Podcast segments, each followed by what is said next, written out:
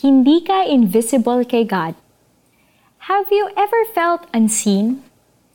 Ginawa mo naman ang trabaho mo ng mahusay, ngunit pakiramdam mo ay hindi ka pa din napapansin. O kaya naman, sa gitna ng pag-aasikaso sa iyong pamilya, piling mo hindi ka nila na-appreciate. And at times, you may have wondered, may nakakakita ba sa pinagdadaanan ko? I want you to meet Hagar, an Egyptian slave to Sarah. Nang hindi magkaanak ang mag-asawa, Sarah asked Abraham to sleep with Hagar para magkaanak sila. At nang magbuntis si Hagar, pinagmalupitan naman siya ni Sarah. Imagine being a slave in their household where she has to submit to her master's wish whether she likes to do it or not. And after she submitted to sleeping with her mistress husband, anong napala niya? Ninaltrato pa siya. Sa pagtakas niya sa kanyang amo ay natagpuan siya ng anghel ng Panginoon malapit sa isang balon. Sabi sa kanya, Hagar, alipin ni Sarai, saan ka nang galing at saan ka pupunta? Tanong ng anghel. Tumakas po ako sa aking Panginoon, ang sagot ni Hagar. At dito, inilahad ng anghel ng Panginoon ang pangako niya kay Hagar. Kasunod ng pagsabing, magbalik ka at muling magpasakop sa kanya.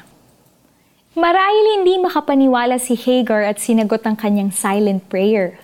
Kaya't itinawag niya si Yahweh ng ganito, Ikaw ang Diyos na nakakakita. Ano man ang pinagdadaanan mo ngayon, ay makakaasa ka that God sees you. Hindi ka invisible kay God. Ano man ang nararamdaman mo na hindi maintindihan ng iba at hindi mo masabi sa iba, God sees and knows what is in your heart.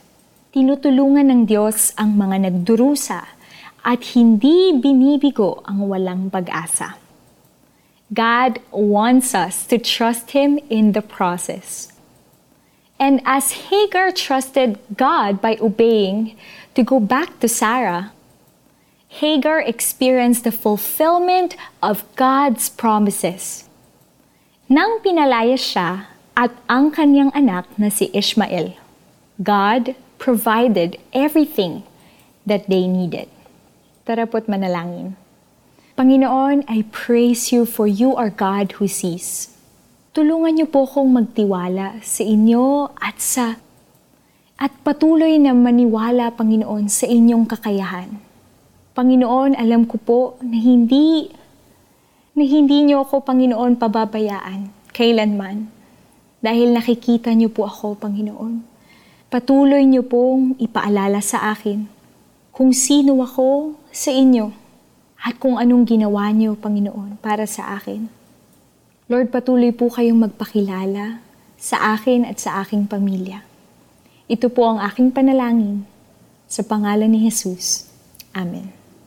I want to encourage you to write in your journal the times that God has provided for what you needed.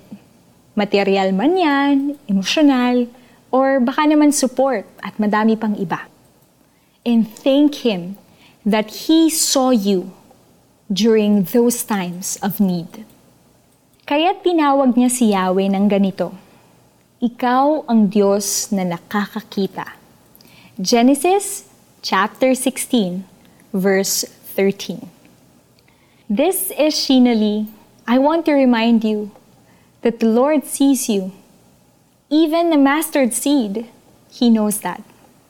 Just keep on believing and have faith.